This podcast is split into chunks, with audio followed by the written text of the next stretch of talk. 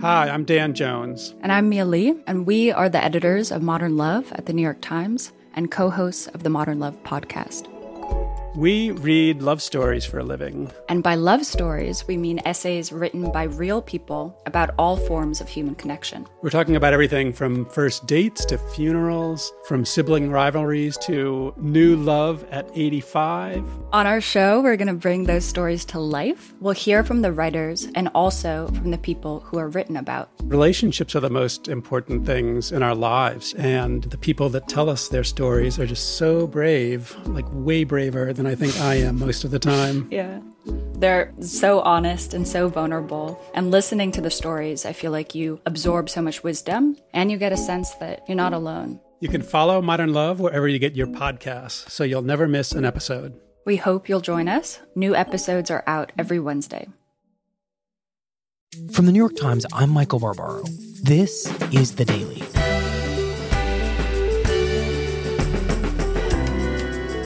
Today, the opioid crisis in the United States now rivals the Vietnam War in how many Americans have been killed. After calling it a national emergency for months, the president has declared it a public health emergency, a distinction with a difference. It's Friday, October 27th. Aaron, how old were you the first time that you used an opioid? Uh, 14. 14. What kind of teenager were you then? Describe to me a little bit. Um, I was a athlete. I played a lot of sports. I played basketball, football, and baseball. Aaron Pope lives outside Lexington, Kentucky. I was not a bad kid. My dad always taught. My dad was a preacher, Hmm. um, so you know he taught me to be well mannered and, and well behaved and respect your elders and stuff like that. Um, And were you a, a happy kid, would you say? Yeah, yeah, certainly, certainly. So tell me about that first time. Well, where I'm from, people sit and hang out in a parking lot after Hmm. school, and and uh, I had a friend. We were sitting in his truck uh, in the parking lot, just hanging out with a bunch of people, like teenagers do. Mhm. This kid happened to uh, have a hydrocodone. He he was like, "Hey man, um, have you ever done a pain pill before?" And I was like, "Mm, "No, man, I haven't ever really uh, messed with that stuff." he busted it up. He crushed the pill up and was like, "You got to try this." And there it was. So why not? It made me feel excited, like this was bold and new and and cool, and and not only that feeling, but the feeling of the op- opioid itself, which gave me this like I have arrived moment. And um, within maybe three months, uh, I graduated to a to a heavier substance, and that was the one that really that really changed things. Hmm. I had another friend that uh, had been doing pain pills for a while. Uh, we were just talking one night, and uh, he he said, uh, "You should try oxycodone." And I was like, "Well, what is that? What are those things?" And uh, he said, "Get thirty dollars, and I'll show you." About an hour into it, there were deer standing on the side of the road that we were driving down because we were just driving in, in, in the back roads. Mhm. And I remember jumping out of the car, and I, I would venture to say that it was still moving a little bit, Wow. and uh, chasing these deer through the field. Like it just made me, like I was just like the Incredible Hulk. Uh, euphoria is, is what I would use to, to describe it. That was the moment that I knew that these were the greatest things since sliced bread. So, how did you start getting the oxycodone? That's a very interesting story. This was during the time where Florida did not have a way to track how many narcotics prescriptions people were obtaining from Mhm. doctors. So at this point in time, you could go to Florida and get a doctor to write you a prescription for 320 30 milligram oxycodone. That's a lot of pills. And yes, and you could do that three different times. Hmm. So you're talking about a thousand pills. And then you could come back to Kentucky and sell them for thirty dollars a piece, no problem. It's a term called doctor shopping. Mhm. back in this time, it was oxycodone galore. Back in those days, you never had trouble finding oxycontin or oxycodone. So what happens after that? Around 16 and 17, uh, I started selling to my classmates at school. Then I, I, I dropped out of school because I, I thought it was a fantastic idea to just pretty much do this full time because I was making quite a bit of money. How much would you say? And let's see, 50 times 30 a day. Wow. You were making Um, $1,500 up to $1,500 a day yeah, yeah, selling pills Every at day. $30 a pill. yes, every day. In a town next, the next town over, um, I would say outside of this factory and wait for a second shift to come out and third shift to come in. Hmm. And uh, I would catch those guys. A lot of those factory workers were on pills and would take pills to keep themselves up at night or or whatever they wanted to do. And I would just sit outside of that factory and just kill it. They would buy most of it. So pretty much uh, the large majority of people in this time were, were, were using a lot of drugs, um, pills, just pills. I think people justified it a lot easier than they would cocaine or heroin or, or anything, just simply because It uh, was a pill. they were manufactured and they were pills and they were Hmm. prescribed to people every day. I think people would use that justification to justify them using Is it. that how you felt yourself? It's like how how different is this than than taking an an Advil or taking the pill that yeah the, the doctor eh, there's something about a pill that feels okayish. I can, yeah, I, I can see that. I can see that uh, that um, it was just so normalized at that point in time for everyone that was around me that was doing this. The streets were just littered with it. Um, it was it was an epidemic, and people that you would never think were doing this were doing this. This is parents of people, parents of my friends, if not, uh, you, you know, uh, their brothers, their older brothers, Mhm. or their their sisters. Um, yeah, everyone did this. Um, even even people who didn't do drugs eventually did this um, because it was so profitable. My mother uh, eventually uh, jumped on that train, And which train did your mom jump on? uh, the distribution of narcotics. And how did she become introduced to it? Uh, I would say, I would say it was through me seeing how profitable this was. She had a lot of things to pay for. My grandmother was in poor health, and there was a lot of you know financial strife there. So uh, she did what she thought was a rational idea, uh, which we which we now know was not. Um, and she went to Florida herself and, and brought brought narcotics back, and, and I helped her distribute them. So did she know your mother that you were using these drugs when this started for her? Yes, yes, I had overdosed a couple times by that point. Jeez. So Do, do you remember, Aaron, the first time that your mom talked to you about oxycodone differently? What I mean is, you know, when she went from being your mom and and probably concerned about you and your relationship yeah, to this, to, to- to hey, let's let's make a lot of money selling drugs. right? I do remember uh, her telling me that uh, she was thinking about going to Florida. Hmm. And I, I couldn't tell you how ecstatic I was to hear that. I just knew I could manipulate my mother into giving me free drugs. Um, So you'd gotten to but, you'd uh, gotten to a point where nothing about that troubled you. No, no, uh, not at all. Not at all. It was fantastic news. It was. It was. It was great news. Hmm. But it is no fault to my mother because my mother was a fantastic mother when I was growing up. She never missed a ball game that I had, and there were Mhm. many of those. Um, she was she was there every single holiday, and and then uh, not to say that it was just ball games and holidays. Like she was obviously there a lot. Mhm. Um, she would show up for for for meetings with the school. Um, she was she was a normal, good mother.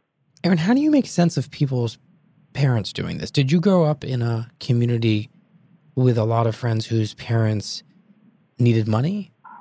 Yes, yeah. It, I mean, this is like this is the recession. This is 2008, 2009, 10, 11. Yes, for sure. This is absolutely this was for financial gain.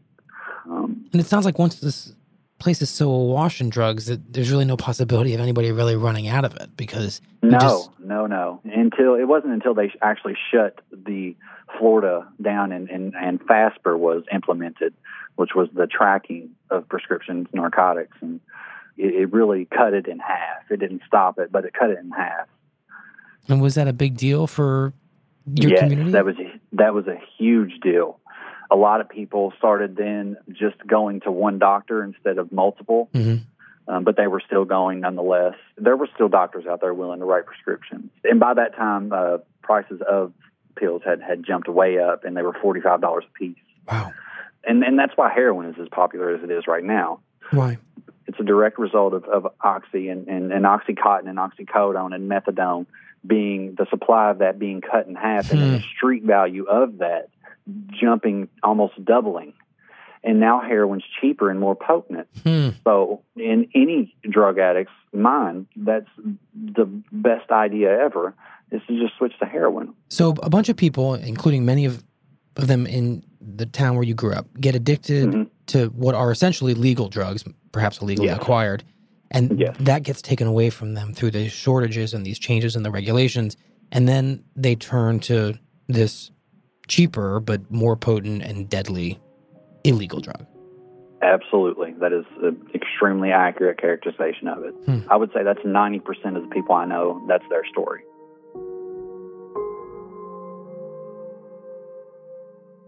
So can you tell me about the the overdose that started to be the beginning of the end for you when it came to these drugs? The night of my overdose, the last one that I had, I was up all night, um, cocaine and heroin.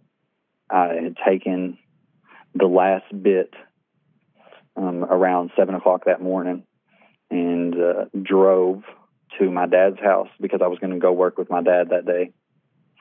And I walked in the kitchen and uh, I just collapsed and went into convulsions again. And and my grandmother walked in and because she heard my body hit the ground and my dad was there and the way you hear him describe it was I'm, I'm just foaming um, you know erratically out of my mouth and my grandmother's in the chair and she's screaming and crying call 911 and my brother comes out and they're holding me in the kitchen floor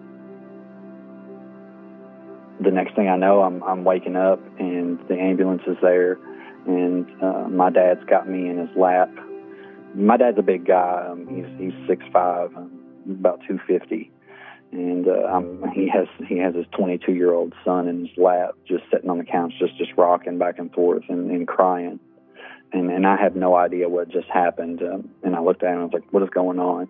He said, "Well, you just I think you just overdosed." Hmm. I'm still denying my use uh, to my dad at this point. I said that, that doesn't make any sense. I haven't used any drugs, though I had been using drugs all night. It Um, seems like it would have been impossible at this point for him to ignore the problem. Oh problem. yes, oh yes. By that point, I had stolen everything that wasn't nailed down. He would find syringes in, in my pockets of my jeans all the times when I would stay there. Um, it was just undeniable, um, but I would still try. So what happens after that? Um, after that, my dad kicked me out and told me that I wasn't allowed back at the house. Hmm. Um, it was crippling the entire family. My my substance abuse alone was crippling the entire family. It had came to the point where uh, um, I, didn't have anywhere else to go, and I ended up um, sleeping anywhere that I could. I have to say your And, your uh, life at this point sounds it's miserable. Yeah, it, it goes on like that for a while. It, it gets to the point where um, uh, I had sold the shoes off of my feet for um, for crack, and I was uh, shooting crack behind a dumpster in the uh, apartment complex that uh, where I'm from. Um, that's where that's that's where it got.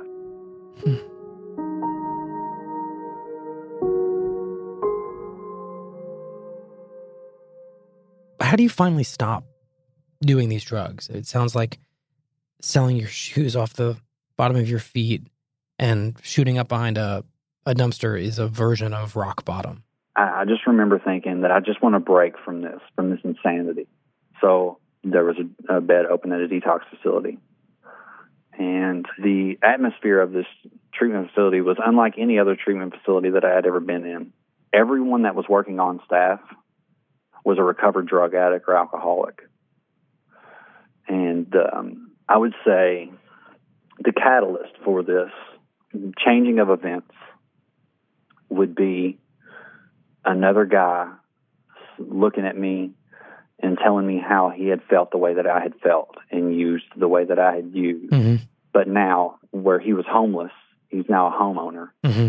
and he's a contributing member of society and he shows up for work every single day and he is happy and he's free.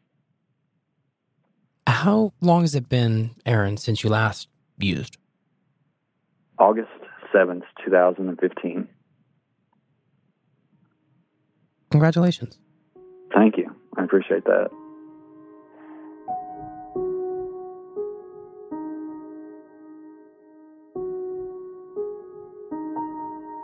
Are you surprised that that you're still alive? Absolutely. By by everyone's standards, I should be dead. And have you seen a lot of people who actually do die from this? I attend the funeral about once every six months, at least. Of the people that you work with, that you grew up with? Yeah, all around. They're dying left and right.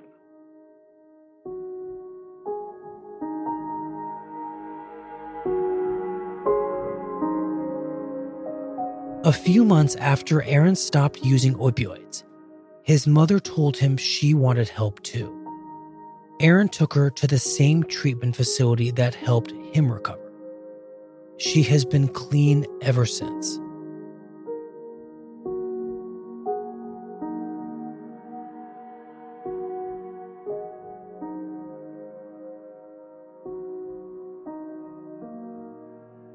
We'll be right back.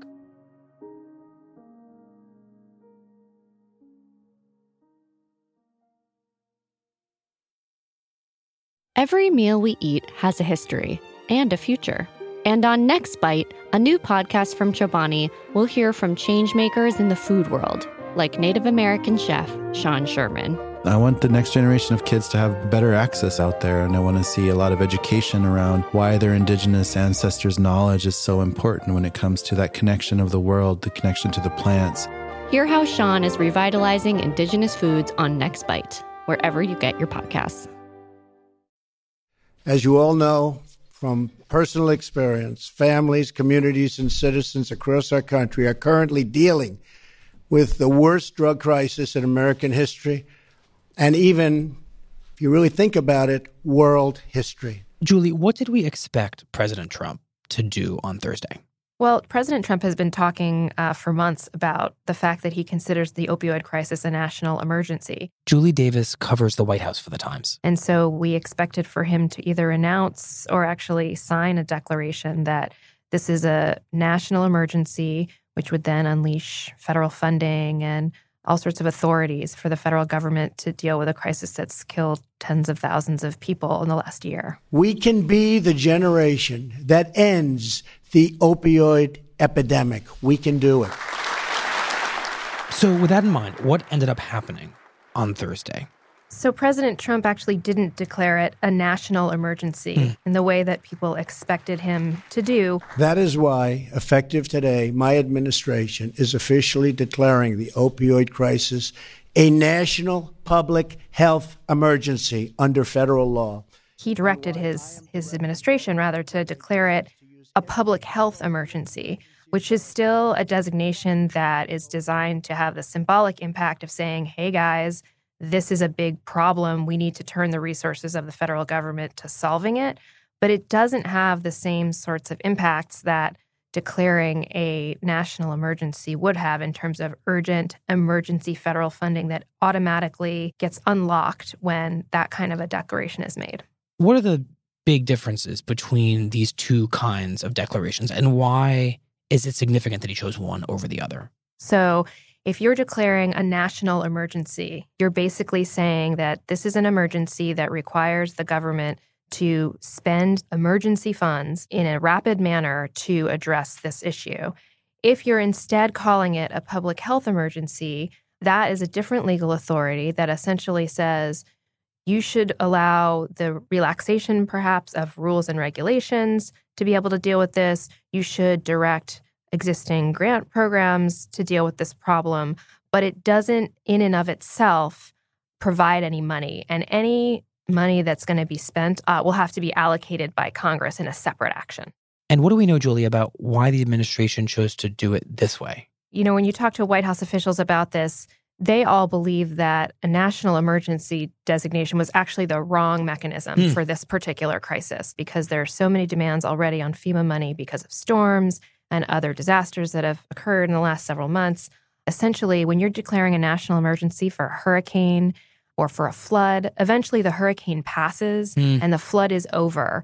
But looking at the opioid crisis, it doesn't show any signs of ending anytime soon. So there, there was a worry that they were essentially signing themselves up for a completely open ended commitment of federal resources. Now, they would argue that the measures that will result from this public health declaration are actually going to be a lot more impactful. I am directing all executive agencies to use every appropriate emergency authority to fight the opioid crisis. So now that the president has declared this a public health emergency, what is he asking his administration to do about it? He's asking all of the agencies to look at their programs and figure out ways in which they can help combat the opioid epidemic. The U.S. Postal Service and the Department of Homeland Security are strengthening the inspection of packages coming into our country to hold back the flood of cheap and deadly fentanyl, a synthetic opioid manufactured in China and 50 times stronger than heroin. And in two weeks, I will be in China with President Xi, and I will mention this as a top priority. And there's also going to be, interestingly, and we've seen this in the past with drug problems uh, that this country has experienced, uh, a big advertising campaign. This was an idea that I had where if we can teach young people not to take drugs, just not to take them, when I see friends of mine that are having difficulty with not having that drink at dinner, where it's literally almost impossible for them to stop, I say to myself, I can't even understand it. Why would that be difficult? But we, un- we understand why it is difficult. The fact is, if we can teach young people and people generally not to start, it's really, really easy not to take them. And I think that's going to end up being our most important thing. Really tough, really big, really great advertising. So we get to people before they start, so they don't have to go through the problems of what people are going through. The president seemed to suggest that personal restraint was possible and could keep people from succumbing to this epidemic. But is is that the way people in public health see it and talk about it? Not at all. Um, this is part of the reason that there were a lot of critics of the president's announcement because there are many in the uh, advocacy world and in the medical field who say that nothing is going to change with regard to the opioid crisis when you're dealing with substances that are so, so highly addictive until we get to a place where treatment is paramount and you're gearing all of your resources toward that. So, what happens now? Is the administration in a position to actually address this crisis? Well, one of the reasons it took so long for President Trump to make this declaration, he talked about it for months, is that he doesn't actually have the people in place hmm. to craft or, frankly, carry out a anti-opioid strategy. The the uh, nominee who he had chosen to be the drug czar, the head of the Office of National Drug Control Policy, uh, had to withdraw last week because it was revealed that he had sided with basically the pharmaceutical industry on a measure um, that was designed to uh, beef up law enforcement's ability to keep opioids off the black market. Hmm. Um, and that came just a few weeks after Tom Price, the Secretary of Health and Human Services, resigned over his use of private jets funded by the taxpayers to take both official and personal trips. And President Trump has yet to nominate someone for either position. And of course, when he does, it could be months before they're ever confirmed. So it's unclear who's going to fill that void and who actually is going to be in charge of carrying out what the president laid out as his vision for this today. Julie, thank you very much. Appreciate it. Thanks for having me Here's what else you need to know today. This was an enormous step in the direction toward getting comprehensive tax reform and tax cuts for middle class families over the line into law. On Thursday, congressional Republicans passed a budget deal that allows them to move forward with a plan to cut federal taxes by as much as $1.5 trillion without a single Democratic vote. The measure, opposed by every Democrat in the House, contains language that would shield a tax bill from a Democratic filibuster, meaning it could pass the Senate with just 51 votes, in a chamber where Republicans control 52 seats. Democratic House Minority Leader Nancy Pelosi described the Republican characterization of the plan as being for the middle class as a con. What the Republicans did today was to give uh, an open path uh, to this assault, an assault. It's a you know, rip-off, a shakedown, a looting of the middle class. We want to do tax reform. We want to do it in a way that is fair, that has simplification, that has growth, that reduces the deficit, creates good paying jobs, and keeps America number one. Instead, we have a, a budget that they put forth that does not do that.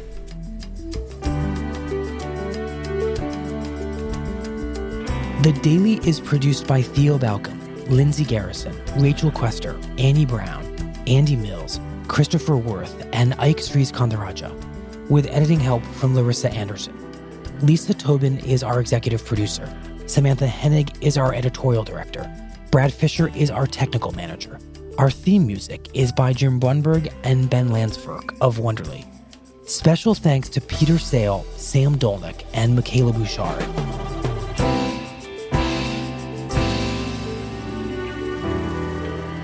That's it for the daily. I'm Michael Barbaro. See you Monday.